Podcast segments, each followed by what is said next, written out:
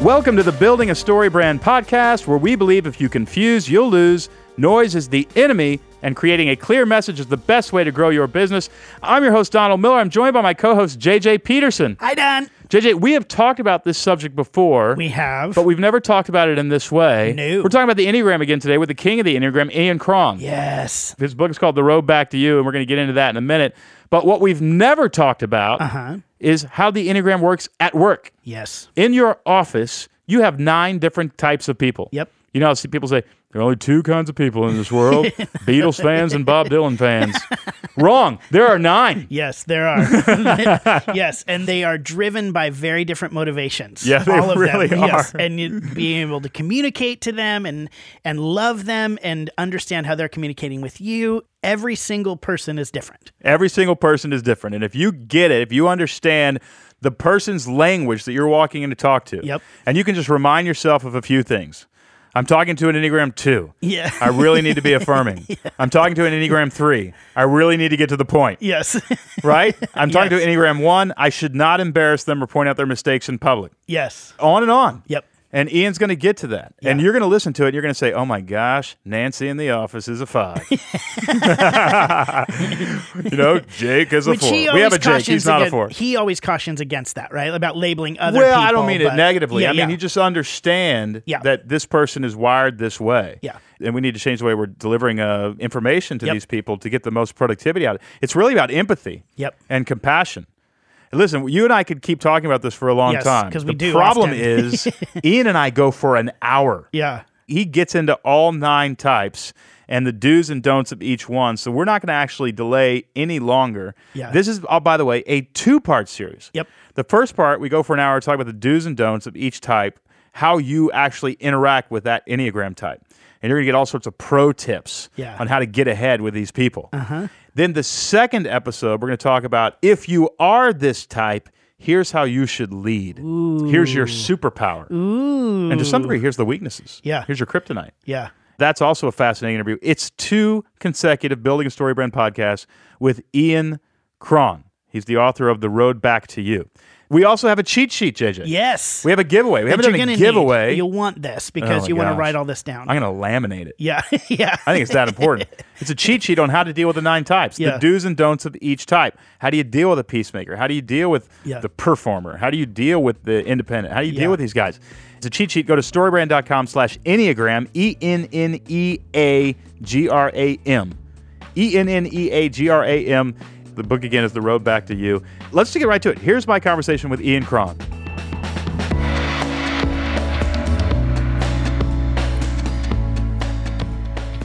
Ian Cron, welcome back to the podcast. You and I had lunch the other day, and I said, You literally have to come on the podcast not one more time, but two more times. We're actually going to record two conversations that I think are they're going to be fantastic. Welcome back. Thank you. I'm glad to be here. Here's the reason. You wrote a book called The Road Back to You. If you haven't picked it up yet, go pick it up on Amazon. And it is about the Enneagram. And you have heard about the Enneagram if you're listening to this podcast, because people keep slipping it in. They say, Well, I'm an Enneagram too. Right. I mean, you know, over dinner, I say, Well, you know, as a four. And you're kind of going, What in the world is happening? If you want an introduction to the Enneagram, which is a personality type kind of assessment, kind of e- explanation for the nine types of people, although there's a bunch of subtypes, the best introduction to that you know framework is the road back to you by ian cron and he's here today today though we're going to talk about the enneagram at work but before we get into it the nine do's and don'ts of working with these types of people because we're going to go don't do this with an enneagram one don't do this with a two do this with a two there are things because i know that my wife is an enneagram 6 i don't do and if I didn't know that going into our marriage, I think we would have had some struggles, and we Oh. haven't. Absolutely. And so we'll get into all of that later. What you're going to get out of this particular episode of the podcast is do's and don'ts for everybody that you work with, specific to them. Yeah. And that's absolutely. pretty valuable. Uh, Let me ask you, why does it matter to understand the Enneagram when you show up at work? Well, I think you need to know how you show up in life just in general. Right. And, and actually, I think that's a pretty good definition of personality, clinically. How you Uh, show up in life. how you show up in life. You know, a great example is, you know, you and I had lunch, what, two days ago? Mm-hmm. And you're already at the coffee shop when I get there. I walk in, grab a cup of coffee, sit down. And what did you do differently knowing that you were about to meet with an Enneagram 3, that when I heard it, I just went, oh my gosh, he was right on. He played me like a fiddle. Reeling them in, right? Yeah. What did you do knowing I was a 3? Well, I knew to get right down to business. Yeah. And uh, Yeah, I- that makes me sad, but it's true. Well, but it's true. And I know not to ramble. I use punchy short statements. You're- in know other what words, I'm you saying? treat me the way you train a dog. no, no, actually, I mean, if you think about it, I'm just trying to be sensitive to who you are as a human being and not expect you to see the world the way that I do or presume that you do. I mean, I think one of the biggest mistakes people make in business and in life is to assume that your way of seeing the world is normal, Right. right? Right. Because automatically, if you think that, it means that everybody else's way is not normal, right? And so you're immediately biased, or you kind of think, "Gosh, what's wrong with this?" When really these are person? just preferences. They're preferences about how you do life, but they're not moral Yeah. Mm. statements about how you do life. yeah. And if you know what those are, then the efficiencies it sets up in terms of communication, in terms of caring for other people, in terms of self-awareness are remarkable. You know, it's fascinating. You just explained a dynamic that I've dealt with over the last 10 years. And I literally came home, I think it was yesterday. Mm-hmm. I spoke at an event yesterday and I came home and my wife said, How was it? And I said, You know, it was fine. I'm having to figure out something about the way I'm wired and it's really bugging me. And she said, What?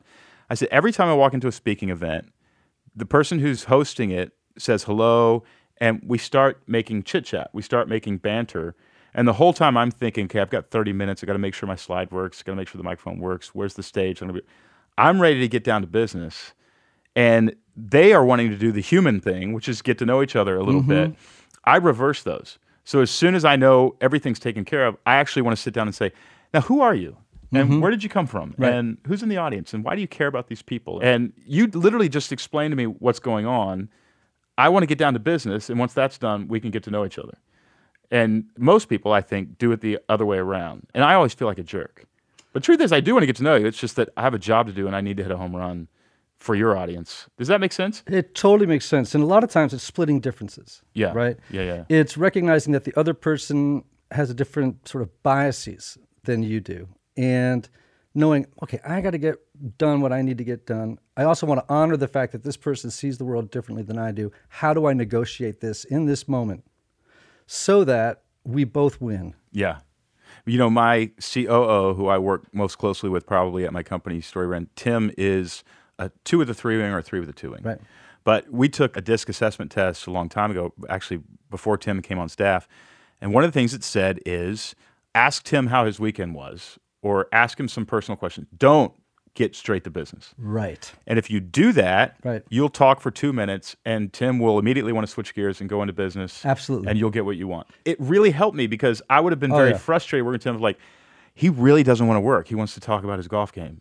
And instead of going, no, Tim wants to go, we're okay personally. Mm-hmm. And now let's move. I don't think we've ever had. I mean, well, you could ask Tim. there may be Right, times when right. he's frustrated, Right. but I'm always like, that works really great because I don't mind. I'm like, how was your golf game? I don't realize that's part of the process because a three wouldn't naturally realize that. Right. Of course, he has a three wing, so he also he's bilingual. He speaks my language too. Right. But knowing these things about the people we work with dramatically decrease tension in the workplace, dramatically increase productivity, Mm-hmm. decrease workplace turnover.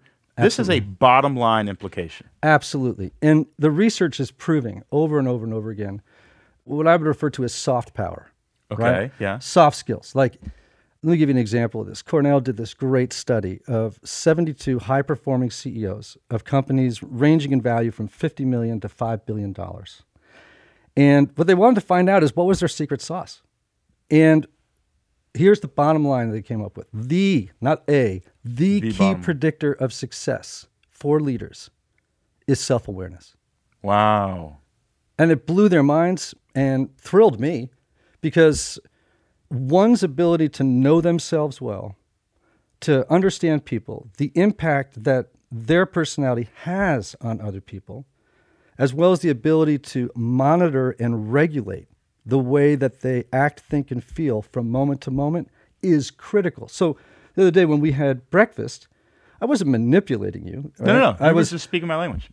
I was just speaking your language, and I know not to go wavering off into esoteric. I'm a four, you know. So you know, but well, how are the aesthetic sensibilities inside this coffee house? You know, you're not There's an echo off that wall. each number, and this is a, a long conversation, we probably don't want to go down this bunny trail, but everybody has a habit of attention.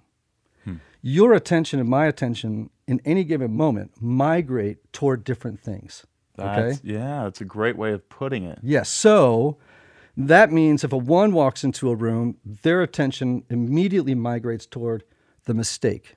What's wrong? You know, How can I reform this room? Exactly. right. Like there's a mess over there in the corner, and why don't This they, person you know, seems sad. yeah, this person is probably being paid too little. Yeah, exactly. right. Mine goes right. somewhere else. Uh, So the reason that's important to know is because where your attention migrates determines also what you miss. Wow. Let's get into the nine types. Absolutely. And really, what I want to focus on the nine types is do's and don'ts with that type in the workplace. Mm-hmm. Yep. So, if you've not read The Road Back to You, it is the best. I used to give away Riso and Hudson's Wisdom of the Enneagram. it's a good book. Textbook. It's a very good book. It's a textbook. Road Back to You, it's a basic introduction to the Enneagram, and you read it and you become a better version of yourself just in the process of reading. Congrats on that. If you need an introduction to the Enneagram, go pick up The Road Back to You. But let's keep moving on. You're going to get a kind of a summary view of it as we go through. Yep. But really, what I want to focus on is don't do this with an Enneagram 1. Do this instead. And we're going to go through all nine types. The next episode of the Building a Story Brand podcast, you're going to stick around. And we're actually going to say if you are a one, here's how you should lead. Right. If you are a two, here's how you should lead. So, episode one of this two part series is here's how to lead each type. And then episode two is here's how to lead as that type. Sound fair? Sounds great. All right, let's do it. Type one, the perfectionist. I always think of these as the reformer. There's different names. Yeah. But the perfectionist, and that is a fantastic explanation for a type one. I once taught a business course in a violent offenders prison in Houston, Texas. This was probably seven, eight years ago. And I taught on the Enneagram. We talked about the Enneagram. And they had already understood the Enneagram. We went through and said, any type ones, any type twos, any type threes. I think there were 100 violent offenders in the room. Every Enneagram type was represented pretty evenly. Might have leaned more toward eights than others, as you could expect. A lot of threes, a lot of fours, crimes of jealousy and passion. Mm-hmm. No ones. Really? And they said in the history of the class, there had never been a one. Uh, that doesn't surprise me. Congratulations, ones. You will, Rock on, you ones. will never go to prison. That's right. Principled, ethical, reliable, conscientious, all of those good things. Well, you have a description here meticulous, hardworking, and reliable. Ones are motivated by a need to perfect themselves, others, and the world. If you're saying to yourself, oh my gosh, Nancy in my office is definitely a one, what should we remember when interacting with Nancy? yeah, so you definitely want to leverage a one's remarkable skill for spotting things that are wrong, errors, mistakes. Uh, And I, I've known a lot of ones. None of them are annoying to me. It's because this sounds like a controlling personality kind Can of be. Mm-hmm. thing. I know a lot of ones. I like them. You know, yeah, it's always important for people to realize that there are three, you know, levels of health right? yeah. within each personality. So there are annoying ones out there. you're saying. Absolutely. the less self-aware you are, the more problematic your there you go. behaviors can be. So every think of it this way, every number has a superpower. Oh, I like Okay. that. I like that. But too much of a good thing is not good, Right. right? So if you over rely or emphasize a particular skill or gift to the nth degree, it becomes a liability, not an asset, Right. right? So if you are a, for example, a perfectionist, you have a tremendous gift for improving things. I actually like to call them the improvers, right? But when they get un- unhealthy, they really become rigid, inflexible, perfectionistic people who believe that their way is the only right way Mm. of accomplishing Mm-hmm. tasks or of doing things, high internal standards against which they judge their own behavior and performance. They're hard on themselves, just like they're hard on everybody else. Oh. They are harder on themselves than they ever are on other people. Yeah, that's important to remember to have some grace and compassion. Absolutely. So practically, you know, I've got a one in my staff meeting. After announcing a project or talking about it, do I pull them aside and say, "Hey, do you see any blind spots in this that you think we could actually do better?" They love it when you ask them, "How can I improve on this project, this Oh, idea?" wow. They love it. that's their superpower. it's their superpower. yeah, and we might as well bring it in and have the company benefit from that superpower. Yeah, superpower. leverage their ability to spot mistakes and improve things. All right, do that. Yes. Don't do this. Well, you just hit me on one thing that I Okay. wanted to remind you about, which is you did just the right thing with that one. Never criticize a one in public. Ooh, okay. Always, you know, pull them aside to say, you know, I think we could have done this a little bit better. You know what I'm saying? Now Hmm. you because publicly Uh-huh. they're gonna they'll take it personally, even though criticism is hard for everybody. If you do that with anybody in public, it's a little bit difficult. Yeah. you know, you got to read the egos in the room, but, but, for example, especially eight, ones. not so hard. yeah, eights will take it. Isn't that weird? Yep. You could do it in front of an audience and they'll take it. Yeah, Right? Because they want the truth, the whole truth, and nothing but the truth all the time. right. All day long. Even about them, Absolutely. as long as it's not disrespectful or demeaning or position them as weak. well, yeah, because they want to remain in control of situations, and you can't remain in control of a situation unless you know all the news, whether it's bad or not, right? Right. So back to ones. Okay. The thing that you don't want to do really with ones is to allow them to put off or start completing a project for fear they won't do it perfectly. Hmm. So so they'll, they'll procrastinate. they'll procrastinate. Uh, Absolutely. And it'll confuse you because they're usually very conscientious and hardworking. But if they're staring at a screen and they're going like, I want to write the great American novel starting at sentence one. you know what I mean? No rough draft. It's got to be perfect from the get go. So what do you do? You stare at the screen waiting all day long, Yeah. right? Another don't is don't let a, a one, you know, kind of redo other people's work because it wasn't up to their high standards. And don't because let that's going to affect the whole morale of the team. Oh You're gonna yeah, have it's people really demoralizing. upset. right. Yeah. It's annoying. And then the other thing is don't let them check and recheck their work over and over again. And you got to tell them to move on to another task. Then they'll resist it first because it's like, well, I don't believe in good enough. yeah. You know what I mean? Yeah. But actually, in business, where you got to do some moving, you got to get going, right?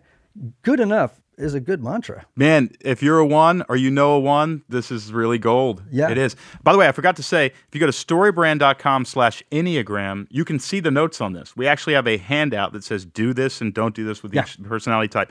Storybrand.com slash Enneagram. Enneagram is spelled E N N E A G R A M. You know, Tim is not a one, but he may have some one tendencies. One thing that I've learned working with Tim, our COO here, is he's perfectionist maybe a little bit of a strong word but he would do things like on this podcast he would say hey don can you punch in this word you kind of mispronounced it a little bit or can you actually re-record that whole 20 minute thing i need the microphone a little bit closer to you and i'm listening to it going i think it's fine right and i just discovered really really quickly i mean years ago do what he says to do Yeah. because i'm naturally going to go let's just get it done let's steamroll this thing let's just win let's go let's go let's go let's go Right. and then a year and a half later, I'm watching a YouTube video going, I cannot believe that we Yeah. shot that and it wasn't Yeah. lit right. Right. Or and it's now it's living in perpetuity. And you know, it's the same with my book editors. You know, Yes. I, I turn in a pretty good clean book.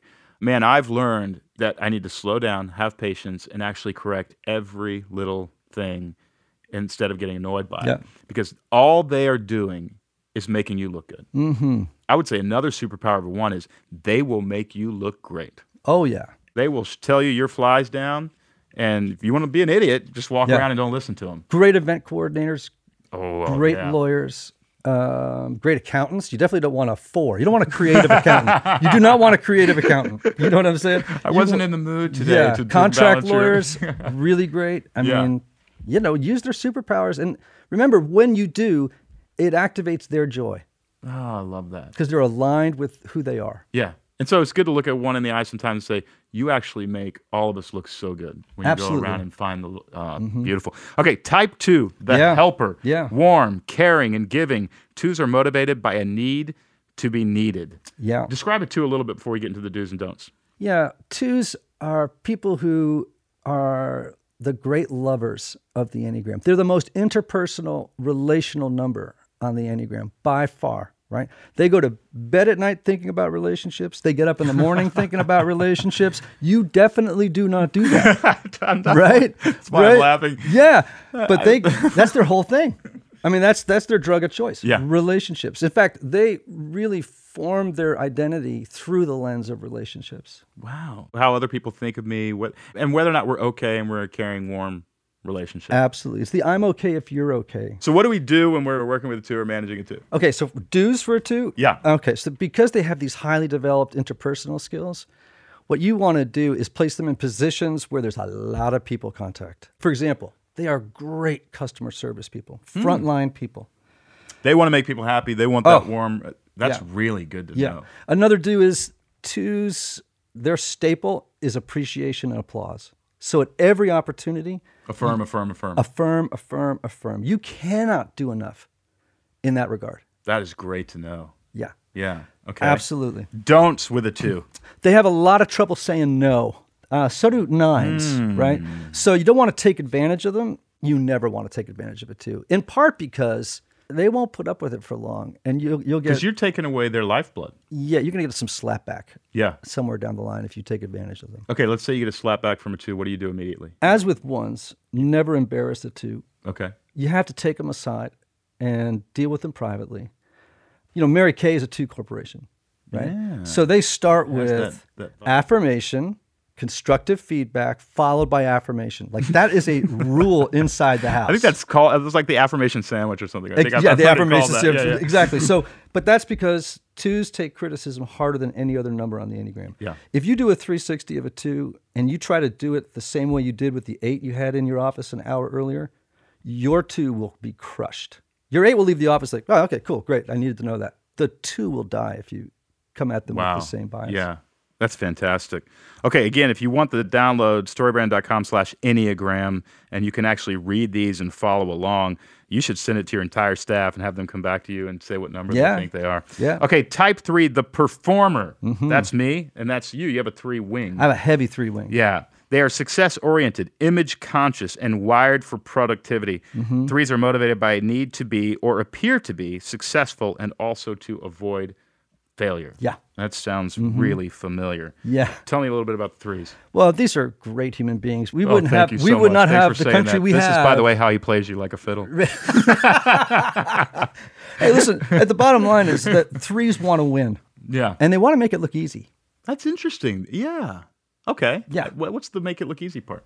Well, I think it's a way of messaging their competency. Like, oh, yeah, sure, I ran that 26 mile marathon and didn't break a sweat. Right. You know, right, oh, right, it wasn't right, that right. big a deal. You know, all it does is highlight their their talents. What's the difference between the eight? We're going to get to the eight later. The eight's sort of desire to dominate and the Mm-hmm. three's desire to win. What's the difference here? Because I notice I have a lot of sort of eight characteristics Sure you do. sometimes, but they're different because I don't really want to pound you or put my foot on your neck, right? Right. I just want to win. Absolutely. So the three most assertive numbers on the Enneagram are threes, sevens, and eights. Okay. That means they move toward people reflexively, right? Fours, fives, and nines tend to withdraw, right? Ones, twos, and sixes tend to depend. Sometimes they're called dutiful numbers. Okay. right? One, two, and six. Now, for you, yeah, man, you want to win. For an eight, they too want to win. Eights and threes are often CEOs of large corporations, right? but they're going to want to win through a whole different way than you are. They're going to be a little bit more like a blunt instrument. You're going to be a little bit more surgical and seductive in your way of winning. Yeah. Yeah, baby. get your get your NPR voice on right there, man.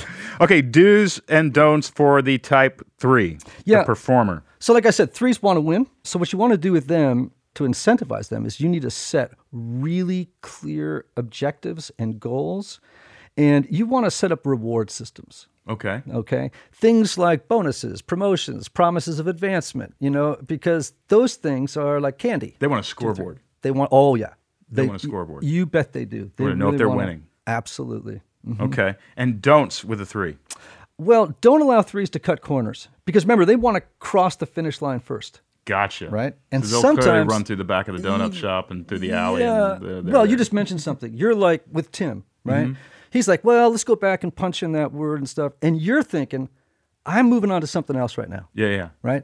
And if I want to cross the goal line first, I don't have time to stop and do this with you, That's right. right? So, But I've learned not to do that. I've and that's learned called to cutting listen to corners, them. right? Yeah. So, if he's got a strong one wing, he will not tolerate cutting corners, right. right? Yeah. And he'll call you on it, right? So, really important to rely on people who say, um, like, that's sometimes if it's a very unhealthy three, that's not entirely principled. Yeah. So you can actually get some, Oh, you know, yeah. fudging the numbers, guys. Oh yeah, well, because you know one of the things the Enneagram, and this is something I've spent a lot of time thinking about.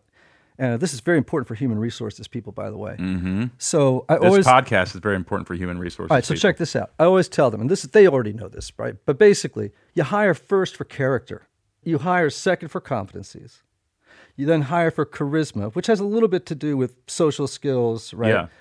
And then fourthly, you know, personality and fit on teams. Now that's not to say that that's a far jump from 1 to 4. You should take all of that data into consideration, right? But just remember, all of these numbers when they're healthy, fantastic, but your personality if it's infected by bad character, right?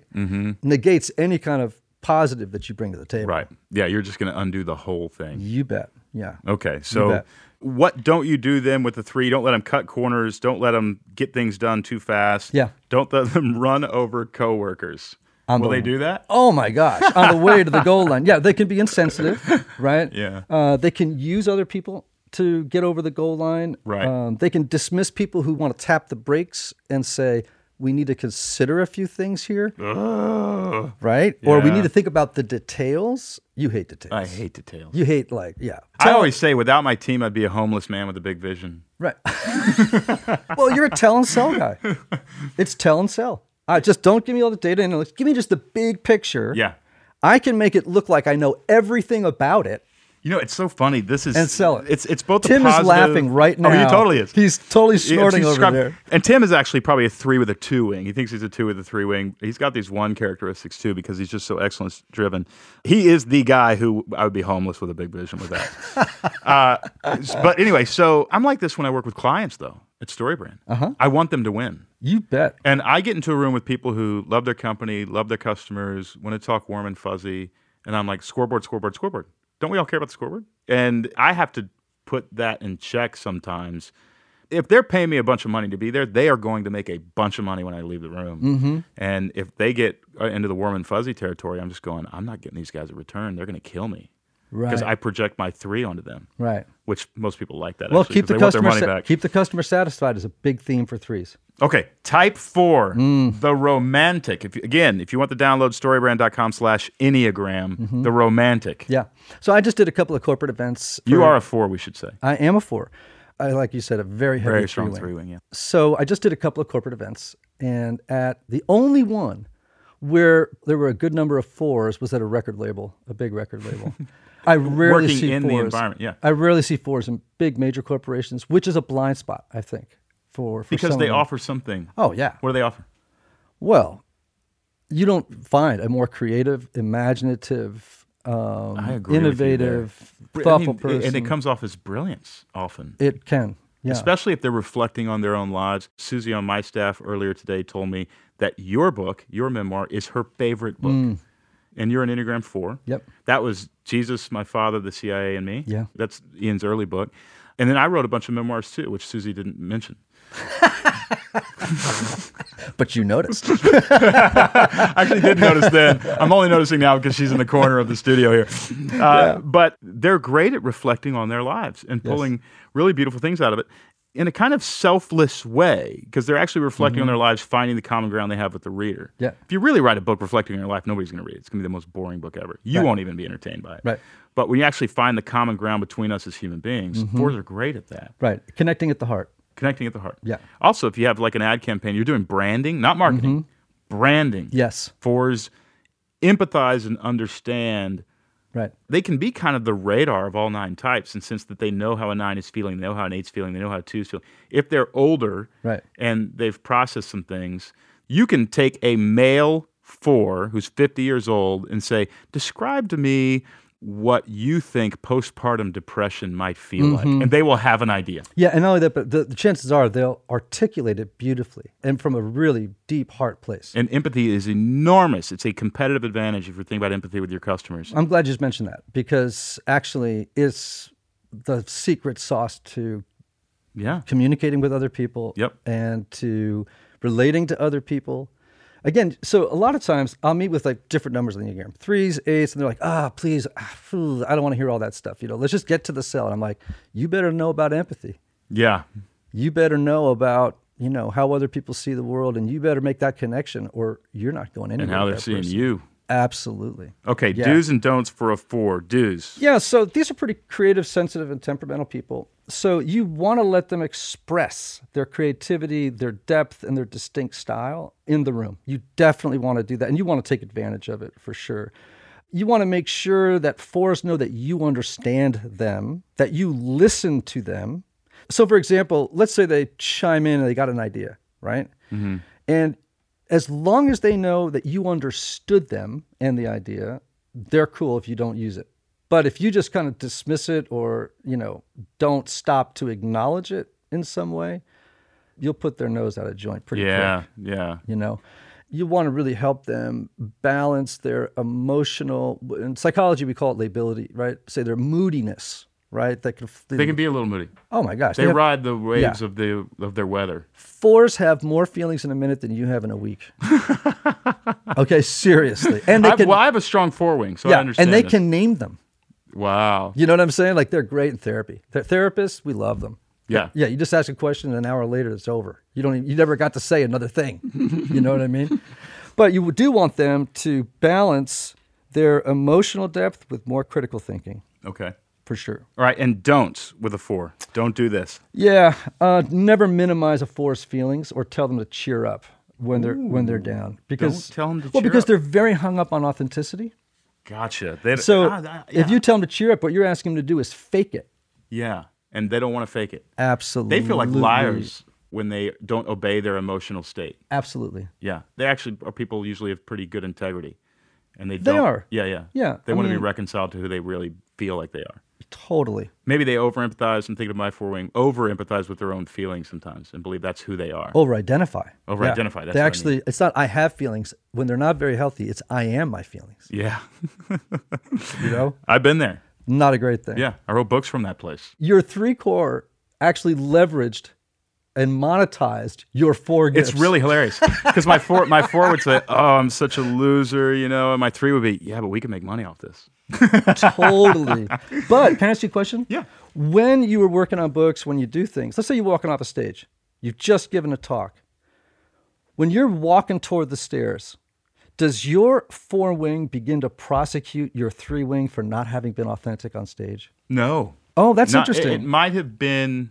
Yeah, there are times when I can identify with that, but no, I don't think so. My three wing will start critically thinking of the point that I should have brought home harder, or Right. you know, whatever. Right. But you never nail yourself for kind of being a little bit of a schmoozer out there or not. Yeah, there'll be times when it's more like dinner party, right? Mm-hmm. I'm leaving a dinner party, and it's like. Well, you really told that joke in order to impress those people. That's or your to- four criti- That's the that's four your four criticizing prosecuting your that. three. Yeah, It's working you over. really It's like you get a funny. little tortured inside that head. yeah, really, know? it's really funny.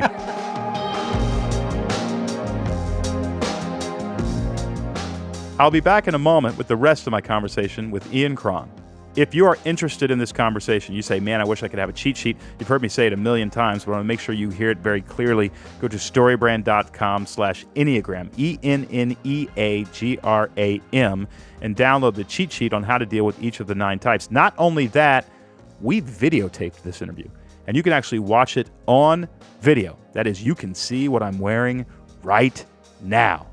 And uh, you can also see what Ian's wearing. He's wearing a hat with a bee on it, just letting you know.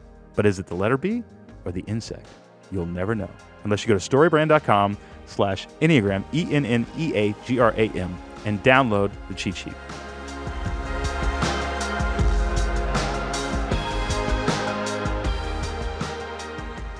Type five, Yeah. the investigator. They are analytical, emotionally detached, and private. Fives are motivated by a need to gain knowledge, conserve energy. I didn't know that about Oh, fives. absolutely. Big and theme. avoid relying on others. Right? Self sufficiency, very big themes. Describe the five. Where do we where do we put them in an organization?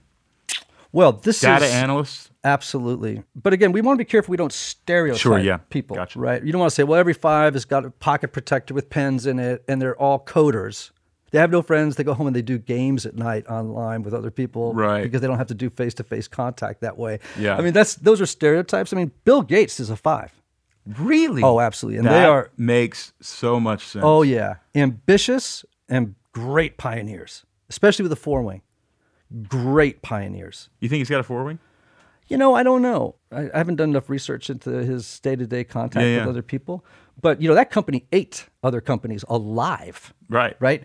So So Uh, Oh, they were vicious in terms of their competitiveness. absolutely. So Was that driven by his personality, you think? Well, yeah. I mean, you know, that's the headwaters of the company, right? Yeah, yeah, yeah. So, you know, when you walk into a room, you are a very sociable person. right? You get energized by being with other people, probably, Mm-hmm. right? But for a five, every handshake, every conversation, you know, everything just costs them more, particularly in the relational sphere, right? They fear that they don't have the internal resources to meet all the demands. So they that have some life- social anxiety sometimes. yeah, sometimes they can be socially awkward. Very hard for them to do, you know, small talk. So I think of scholars. Am I off to think of scholars when I think of fives? No, there are lots of scholars who are fives for sure. Yeah. Bob Because- Woodward seems like a five. Yeah, because they love to research and get to the bottom of niche subjects, right? Yeah. I went to a, a hotel not long ago, and it was a convention center where I was speaking, and there were other obviously events going on. One was a rare German manuscript. Hmm. Kind of a little convention going on, rare German manuscripts, and then a Star Trek convention. now, this is, you talk about Wow. a collision of Oh, worlds, right? yeah. I've never seen more fives. in my Actually, I entire bet you a lot life. of the Star Trek guys went over and said, "Hey, have you seen this other German?" Uh, But yeah, I mean, document?" seriously, because they get bored fast. Like that once they get to the bottom of Star Trek, right? Yeah. And know everything about it. Yeah. It's like, well, I got to find something else because they just hoover knowledge, man. yeah. They can't get enough information. Are and they able to knowledge. land very easily? What do you mean by that? You know, sometimes I think of one of Jimmy Carter's not downfalls because I think he was a good president, and certainly great post presidency. He was able to see things from so many different angles. Mm-hmm. So when you said, "What do you think about this?" Carter would answer, "Well, there's really five perspectives on it." Yes. Well, Uh, you know, I think of Rob Bell, the theologian, the same way. Right. Rob doesn't land a whole lot. He shares a bunch of perspectives on Oh, yeah, it. he's a seven, so he's a little bit of a butterfly. seven? Oh, with a seven wing. Oh, I didn't realize that. Oh yeah, he I could love Rob. rival Bob Goff Oh gosh, really? All Oh. fireworks going off at once. all day long, man. I'm just telling you. Now, Jimmy Carter, interestingly, was a one. Oh, I could see that too. Boy, his stance on Absolutely. Israel Did you Palestinian know that- relationships got him in trouble, and he's a reformer. but because he gets down into the weeds, He does get down into the weeds. into the details, Yeah. loses the big picture, and slows everything down. gotcha. Did you know, by the way, that um, he actually knew and sort of kept a monitor on who was using the White House tennis court at any given moment and did they sign up? You are kidding me. Jimmy Carter, still teaching Sunday school to this day. You bet. All right, Jimmy, don't let him use that tennis court. No. Okay, what do you do with a five? Well, they love autonomy. So let's say for a That's three- Oh. very interesting to know because I wouldn't have known that about a five. They want agency to be able to control their environment and yeah because they want to be able to apportion those inner resources wisely.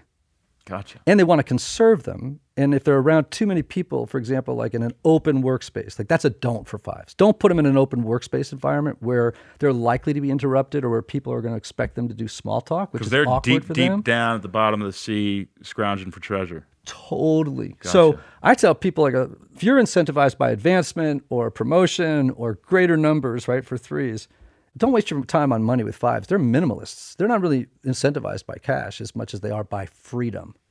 wow. Okay. Give them a project, tell them when it's due, and let them go do it wherever and however they choose. What don't you do with a five? What's going to tick them off? What's going to upset yeah. and hurt their heart? Number one, don't ask a five to give a presentation or a report spontaneously.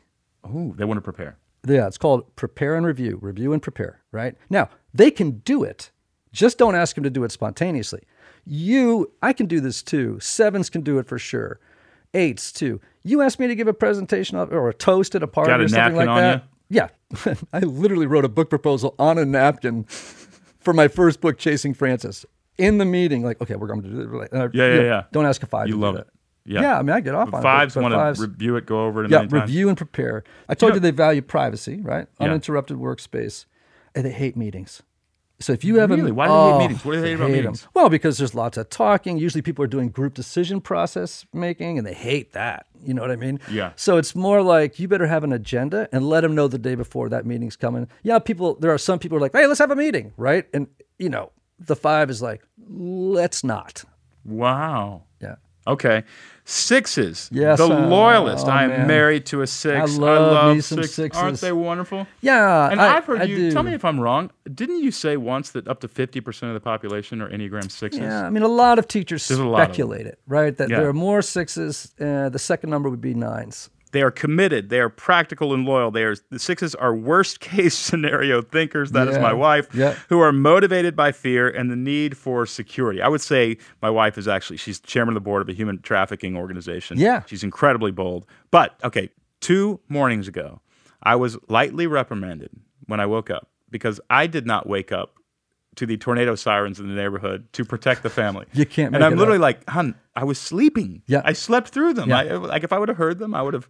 I don't know what I'm going to do for a tornado. Throw another blanket on the bed. No, you can't make it up. It's so good. this stuff is so predictable and habitual. I mean, seriously, uh, when I go into companies, right, and I'm doing a, a large workshop, Yes. they look at me sometimes like I invented fire. Do you know what I'm saying? I mean, I wish I'd invented the Enneagram, but they just kind of look at me like, how did you know that? Yeah. How'd you know that weird." about me? Yeah, how did, that's creepy. You Yeah. Know? Great risk So- assessment people. Do you have one in house? I have one in my home. Right, in your home, I but have here, one in my bedroom. how about in Storybrand? Well, Betsy works at Storybrand. Okay. So she does a little bit of risk assessment. You need one. I need one because I will. Oh my gosh, I won't even tell you stories. Yeah. I rented a car the other day at an airport. It's ten at night. I was so exhausted, but it happened to be a convertible, and I wanted to. I just had to hit hundred miles per hour, knowing that there's probably not cops out this late. And how long could I hold hundred miles per hour on a, on a California freeway? I had so much fun. So I have a friend of mine who's a six, and he, he likes to say that he has pre-traumatic stress disorder. that is such a great way to say it. it's true though. But I got to the hotel and realized, oh, my wife's not with me. That's why I went 100 miles per hour for as Right. long as I could. Yeah. By the way, I didn't really do that. California Highway Patrol. Dudes with a Yep. six. How do you treat them? What do you do? Sixes have an endless stream of questions and doubts. Okay. Okay. So if you bring a plan to the table with them, they're going to start asking you a lot of questions. What they it's not because they're questioning your authority or your ability. What they want to know is have you thought through all the things that could go wrong if we implement this plan? Gotcha. And what will be my role in it? What will I do? What's the if- role part? What are they- Well, they- what, what am I going to do if something goes wrong? Am I going to Ah, be prepared? are we going to be okay? Are we going to be okay? Yeah. Do I know what's expected of me should things go south on us? Yeah. Right. Now, once you've got them on board, they're the most loyal people in the world. Yes, Betsy is such a loyalist. I mean, I, literally in our home, I mean, I can say something negative about somebody like, you know, that person was a little bit annoying tonight or whatever. Right. I can't go much further than that because Right. Betsy will say, no, stop. And she will be so fiercely loyal, not just to her friends, to my friends. Mm-hmm. And it's actually made a wonderful kind of marriage because Totally. you have this emergency break that's always going, oh, we don't talk about people that way. Oh, no. And what she's really saying is, we keep those relationships strong. That's our security blanket. Well, because they forge strong alliances because they're good people, number one. Mm-hmm. But number two, because strong alliances create networks in which you feel safe and secure. that's right. Right. Yeah. You know, what a gift to have a six in your life. So you better listen. As a, so I tell three, sevens, and eights all the time. Listen to your six. and you need one. And you're sometimes going to feel like they're throwing a wet blanket on your plans, or they're always gonna be- Sometimes I, I, I do sometimes feel that, but Yeah. you realize the upside of it is so great. So I did a corporate gig recently for a company where I swear to you, I had 85 sevens in the room. I am not kidding you. I got off You the told me airplane. the name of the- e, everybody would it's a know who we're great talking about. Yeah, it's a company that does, great like, company. fundraising. Yeah, I mean they're a great company, Yeah. right?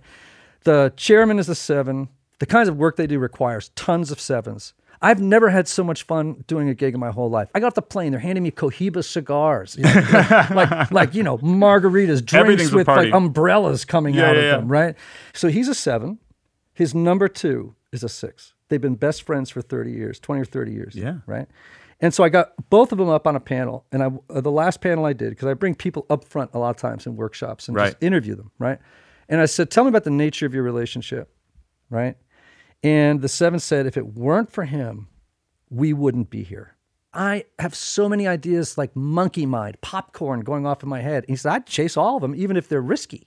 Right. And he's the one who says, "No, hold If on we do one that, second. we're gonna- yeah. What about the cash flow? So uh, just really quick, I'm talking to the group, and I happen to notice him staring at the ground. And I pay attention when people sort of start to what I call dissociate. Right? They're Yeah. they kind of look off into space, or they're staring at the ground. And because I knew him, and I had good rapport of the room, I said, "Let me just stop everybody for one second. I just want to ask so and so, what are you thinking right now?"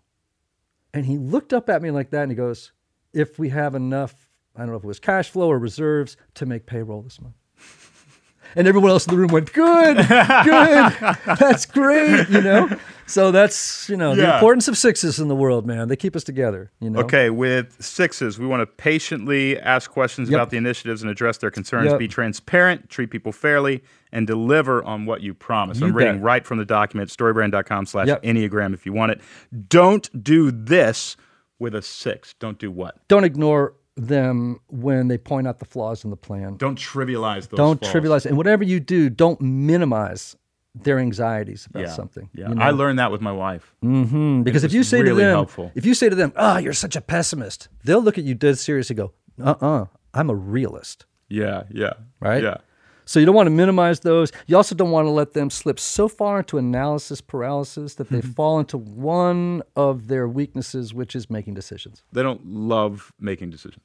No. My wife will write an email to somebody that basically says, "Can you get together for lunch at noon?" Mm-hmm. And she will read that email to me. and Says, "Does this sound okay?" Yep. And I'm like, "Yeah." Um, do you want to get together at lunch tomorrow at noon? Sounds great. And then 30 minutes later, So she turned to the authority, or she turned to somebody. Yeah. I mean, you know, right? Because they don't trust their internal guidance system. Right. She's relying on yours, Right. right? Yeah. Now, if we were doing a marriage podcast, I would give you, I would give you some advice on that that would What's help her hilarious is and you. 30 minutes later, she'll say, Can I read it to you again? Yeah. And it'll say, At noon tomorrow, I'd like to get lunch. Mm-hmm. Yeah. Are you Yeah. available? Is that- I'm is that- is I that think common in the right That place? also works. Yeah. that's Will exactly they it. will they be okay with this? Yeah. But where that's great is often I'll say, Babe, I'm so frustrated with this person. I think they've insulted a member of my staff. I'm Yeah. willing to lose the money.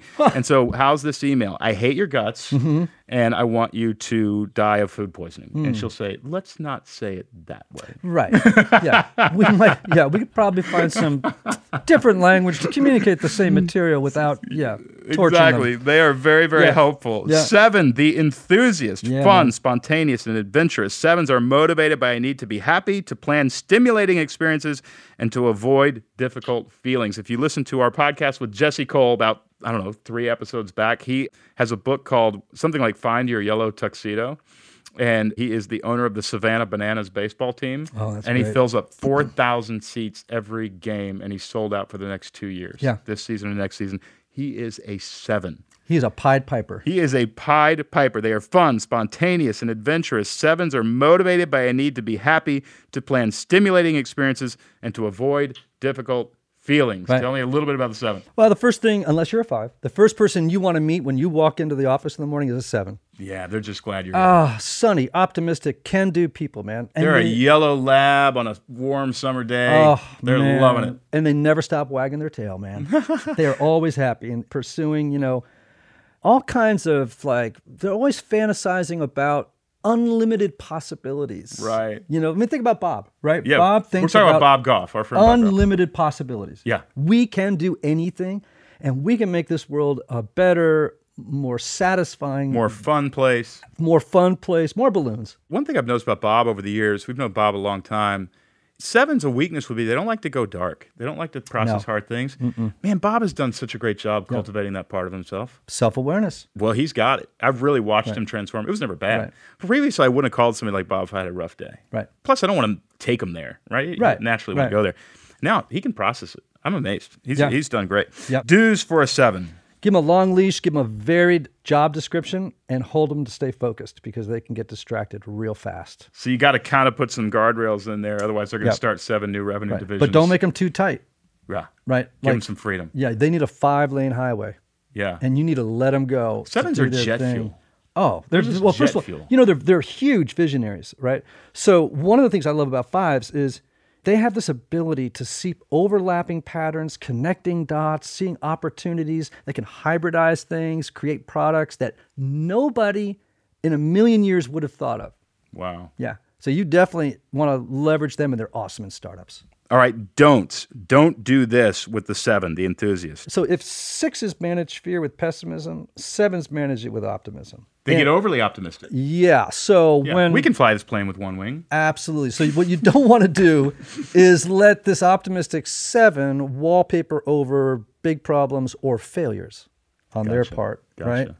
You got to hold them to it, like hold their feet to the fire for sure on that one. They could use a little sixes too in their lives. Oh yeah. Yeah, Yeah, somebody to hold them, just to keep the bit in the mouth, just a little bit, but not too much. Okay. Type eight, Yeah, the man. challenger, commanding, intense, and confrontational. Eights are motivated by a need to be strong and to assert control over their environment and others to avoid revealing weaknesses or vulnerability. Yeah, man. This is clearly Donald Trump. Uh, I, I know you thought he was a two, but I think he's an eight. Mm, I did not make that misidentification. I can promise you that. I, I did not, you know. So, you know, these are people who are larger than life presences. I don't know if I ever said this to you, if I mentioned it before, but one of my favorite quotes about eights is about Frank Sinatra, who was about 5'2. Okay. Right. Yeah. And he was an eight.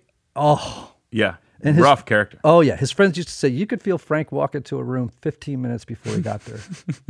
and that's an eight, man. Yeah. You know, Jack just- Welch would be one. Jack Welch is eight. Donald Trump is an eight. Dick Cheney is an 8 Mm-hmm. They tend to be kind of black and white thinkers in some way. Definitely black and white. A little bit bulldogs or pit bulls. Yes, they can be. I either really love an eight or really don't want them around. Just depends on the level of health, Yeah. right? I really like a lot of eights. You know, fours and eights have great relationships because both feel very misunderstood in life. Huh, is that right? Oh, absolutely. Eights feel misunderstood in what way? Well, because they present this very rough exterior, but on the inside, they're Are they st- sensitive? Mm, I don't know if I use the word They're not. sensitive. They're not strong empathy characters usually, right? Not like a four would be, or a two would be, or even as a like a three would be. These are people who just they tell the truth, the whole truth, nothing but the truth, and you better do the same Yeah. with them. Yeah, That, yeah, for yeah. example, that's a do with them, right? Yeah. 'Cause Well, you say that, but Trump is known for not telling the truth, or at least that's the perception of him. Right. Mm-hmm. They, uh, one thing that I think about somebody like a Trump, and I, I don't mean to bring up the president because I know it's a sensitive issue, they sort of believe their own weather sometimes. Sevens can do that. They say something into existence because they want it to be true, Mm-hmm. Right. which is technically lying, of course. But I Yeah. also have a lot of empathy That's for also somebody who's Steve Jobs, doing that. man. Yeah, Steve Jobs, and a lot of that stuff becomes true. It does, but people used to say that he used to give off this perception reality field. I can't remember what they called it. You know, where he would create this other world and you'd buy Mm-hmm. Juju. it. I mean, you'd buy it. It was mesmerizing. Right. That's also the reason. I, if I had to be honest, and I'm Was not he going an to tell eight? you Steve what Jobs I was think. an eight? No, Oh, what? What was he? no. You know, there's two sort of lines of thought on it. One is that he was a seven. The other one is that he was a one, That's fascinating. which is interesting because you know they share a line on the enneagram. Seven goes to one when they're healthy, right? Mm-hmm. Yeah. Okay. Right. So that's So- another. You got to get into the book. Yeah, another time. Another time. The thing you need to remember about eights, right, is they have a squishy middle. They have a lot of heart. They care deeply about people. It's just um, fortressed. You know, you don't see it very often, Yeah. right? And that's why they're easily misunderstood. Eights are always confused when you tell them, you know, you're intimidating, domineering, blunt. They're like, what? I'm just a straightforward good guy. I, I got a lot of heart. Yeah. So they kind of. I've feel- also noticed like eights will die for you. Oh yeah. They will lay down their lives for you. Mm-hmm. They are so committed to Right. your success. And I've also noticed, even though they have, they can sometimes have controlling, dominant personalities. They're really not envious of your success as long as, as you're acknowledging they played a part in it, and they they love loyalty. oh. It's their love language. So is a loyalty. Hmm. big theme in the life of eights is a fear of betrayal. That's why they only have four or five dear friends. I mean, really close friends in the in the course of a lifetime. That's why they'll take a bullet for a friend. Yeah. Right. Loyalty is a gigantic theme. I'm going to hit the Donald Trump thing once again. and Yeah, this yeah. is not a political Sure, yeah, uh, yeah. opinion or commentary. One of the reasons I don't think he's an eight. What? Yeah, I'm not sure. he Keep is. going. I think he might be a counterphobic six. Counterphobic six is not something I totally understand. I understand the phobic six. So The counterphobic six Yeah. is, is afraid, and then they lash out against what it is that they're afraid of. Mm. Yes. So a counterphobic six would rather rebel than submit. A phobic six would rather submit than rebel when it comes to authority figures in both, right? So sixes don't know they're afraid, right? Okay. They're out of touch with their fear and they can be very aggressive towards systems or people that they feel are sources of danger, right? yeah. And so they're always wanting to bring down the authority structure or always want to bring down the man, for example. Yeah. Right? They're very suspicious of other people. And so an eight, for example, people tend to think of eights who we're talking about right now as bullies. They're never bullies. In fact, they stand up to bullies. They always fight for the underdog. Unhealthy six is the one who's a bully because they're The counterphobic, unhealthy six. the is a bully. counterphobic six in an unhealthy state is a bully because their bullying or their aggression is uh, rooted in fear. There's definitely a strength. sense of panic when you actually say, "Why in the world would he say that in public?" Mm-hmm. Unless he was deathly afraid. You think about fear and the motivations. But of it's fear. completely masked behind an exterior of roughness and confidence. All right. Do's and don'ts with an eight. Yeah. Do's. You want to know that eights will test authority. So you need to set limits. You need to have boundaries. You need to give straightforward and they're great feedback. with that. They'll- Totally you'll- great. You'll, if you're a little bit of a weak personality, they'll railroad you.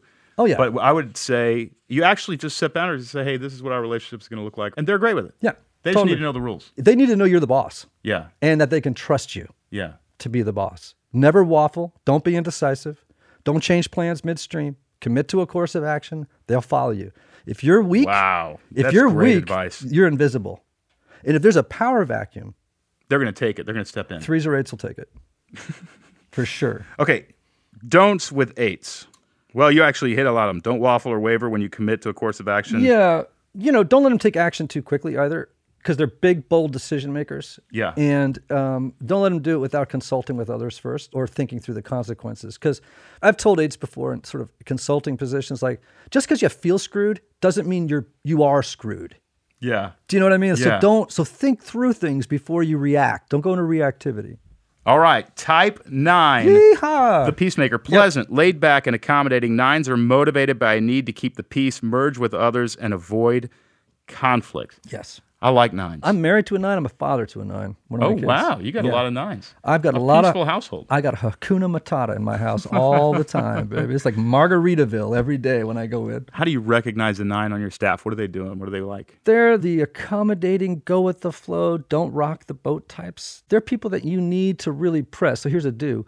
You really want to press into them and say, what is your personal opinion, viewpoint, or perspective on this particular topic? Because otherwise, they'll be tempted to merge with the opinion and uh, the direction of the group. Gotcha. and they'll disappear into it. Yeah. Right. So an unhealthy nine is self-deleting. They erase their own importance Hmm. because if they assert it, they're afraid it's going to cause conflict. They're conflict avoidant normally. Oh, oh yes. Hmm. And so you want to be careful because it's not that they're not they're as angry as eights. So don't fool yourself. They have all the they same. feel things. they do to an extent if they allow themselves to, but the way that anger comes out is passive aggression. Yeah. They'll slow stuff down. They'll be it'll come out sideways. You got to watch that with them. Wow. Okay, so those are the Yeah. do's and don'ts of the peacemaker. whole well yeah What are the don'ts? We we hit some of the do's. you hit some of the Uh, don't let them don'ts. sell themselves short because they really have considerable talents but they don't see them You got to call it out of them. you got to call it out on They'll them. go invisible quick. yeah and you need to give them time to process you or eights make a decision like that if you're a nine you need two days You know, as a three, I kind of think I want to have my impact on the world, and I want to make sure that uh, that impact is positive. The nines that I've dealt with also want me to have an impact on the world. And want Yeah, me- man. they're They're very the- selfless. They're not thinking about I'm going to have my impact on the world. well you just used a great word yeah, they're Uh, selfless. when they're healthy they're selfless when they're unhealthy they're selfless ah, there's gotcha. no self it gets Gotcha. blurry and ill Can't even figure defined out their identity is really mushy inside their own. sometimes the very unhealthy nine you feel like they're almost more of an atmosphere than a solid What's a great place or give me a great role for a nine on a team? well, they're great when it comes time to reconcile differences in the office that, in your mind, are irreconcilable. Yeah. They know how to bring people to the middle. So, again, I think customer service, I think, you know, Conflict negotiation. conflict negotiation, they really are multi talented. I think, in many ways, I would say, and we don't have time to ditch into it, but I would say this that if I could be any number on the Enneagram, it would be a healthy nine. really? Absolutely. I think, Wasn't- I heard Reagan was a nine. Is that true? oh, Reagan was a nine. Probably with an eight wing. Yeah, I'm not sure about the wing, but I think the best presidents are nines. How- Really? absolutely. They see everybody's perspective and they know how to make deals. And they're not just so agenda driven that they're just burning bridges everywhere. And they're peacemakers. They don't want to get into a fight with you. I love it. They don't like conflict. well, there they are, the nine types and the do's and don'ts of each one in the workplace. Yeah, man. Ian Cron, you've been incredible. We've gone a long time. I don't think we'll edit this down hardly at all. the book is called The Road Back to You. In my opinion, this is the best introduction there is anywhere to the Enneagram. But if you want our short cheat sheet of the personality types and the do's and don'ts of them in the workplace, you can download it at storybrand.com slash Enneagram. And also, I would actually share this with the rest of your staff it's great for you to know it as the leader, but it's probably even better for everybody to know the do's and don'ts of every person on staff. If for no other reason, just to acknowledge we're all different. We Yeah, wanna be- absolutely. we want to be treated differently, and we deserve to be treated uniquely and special the way God made us. Ian, what a fantastic conversation! I love hanging with you, man. You're, it's so you're fun. Great. We could go for days. Yes, we could. All right, thanks so much.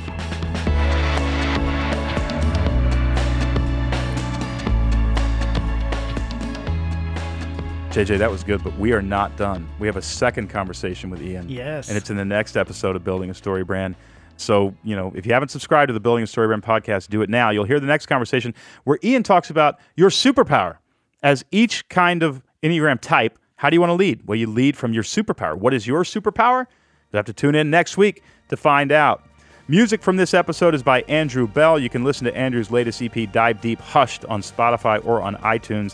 Thanks as always for listening to the Building a Story Brand podcast, where we believe if you confuse, you'll lose. Noise is the enemy, and creating a clear message is the best way to grow your business.